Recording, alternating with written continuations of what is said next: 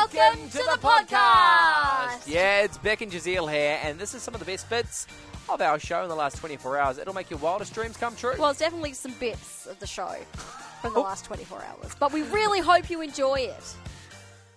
Sunshine's Beck and Got Jazeel. more culture in my pinky tote. It's called culture. It would give them some culture. The Fringe Festival is back for another year, filled with fun shows and activities for the whole family. One of the shows you can expect to see The Greatest Magic Show. Executive producer and one half of the comedy duo Sam Hume has been involved in the entertainment industry for many, many years and has even started his own solo magic shows when he was just 13 years old. He joins us today. Sam, how you going? I'm doing great, fabulous. How are you doing? Good. Can you just did you do these magic shows when you're 13? Did you do them for people or was it uh, like for parties Yeah. or your family? no, definitely for people. I, I actually sort of skipped the step that you hear of like a lot of young magicians performing free shows for their parents.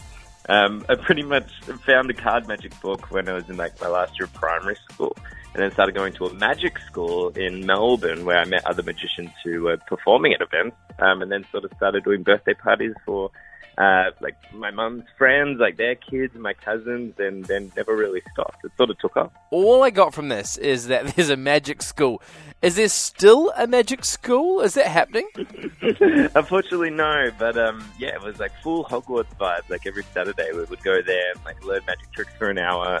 It was just really fun and really, really cool. That's awesome. I want to do that now. I think we should. We've got a business idea. I'll talk to you about that later. Um, now, Sam, talk us about this year's show, the Greatest Magic Show. What can we expect?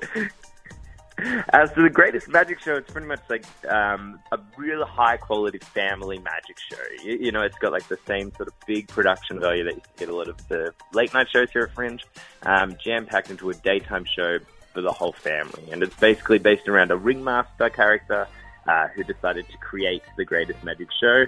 And to Justin and I, and what abounds afterwards is a lot of illusions, a lot of funniness, a lot of gags, a lot of potty humor, there's balloons, there's a whole lot of chaos on the stage. Now, when you're working alongside Justin, do you guys bounce ideas off each other? Do you work together to create, you know, insane magic content, or do you kind of come up with it by yourself and keep it, you know, top secret?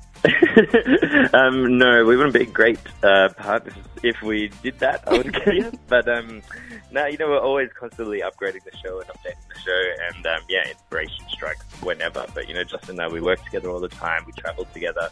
Um, so yeah, it's a constant thing that's happening, you know, introducing new ideas, new jokes, new tricks um, all the time. All right. Well, it's called the Greatest Magic Show. So, what is your greatest magic trick? Uh, well, brand new to this year, we actually have a grand illusion up onto the stage, um, you know, which is an amazing built uh, prop uh, that comes all the way from Las Vegas. Uh, and that's definitely like the biggest, you know, visually aesthetic trick that we have in the show this year. Um, but the finale of the show is also very beautiful. It ends with, you know, a feel-good message uh, that, you know, no matter what kids want to do in their life, even if it is to become a magician, uh, if they believe in themselves, then anything's possible. That's so beautiful. Now, because you've been doing this since you were like 13 years old, which is crazy, are you still surprised by magic? Um, yeah, definitely. Um, I, I will admit that you know a lot of shows like uh, like Penn and Teller Fool Us, for instance, like I watched that a fair amount, um, and I do know how most of the tricks are done, or at least have a vague idea. Um, but absolutely, it's a pretty regular thing that you know a new trick would come out, uh, and I would just have no idea how it's done, and I love that feeling. Right? I love still feeling that. That's brilliant. Now, you can catch the Greatest Magic Show this January and February at the Fringe Festival. If you want some more info, head to our website, sunshine.com.au. Sam, you're an absolute legend. Thank you so much for your time. Thank you so much, Sam. Amazing! Thank you so much for having me. Whew, what a hoot that was. That was. Oh, I'm tired just from listening to it. oh, I'm energized. Yeah. hey, if you want more from The Drive Show, just visit 985.com and don't forget you can tune in live anytime for more of this great banter.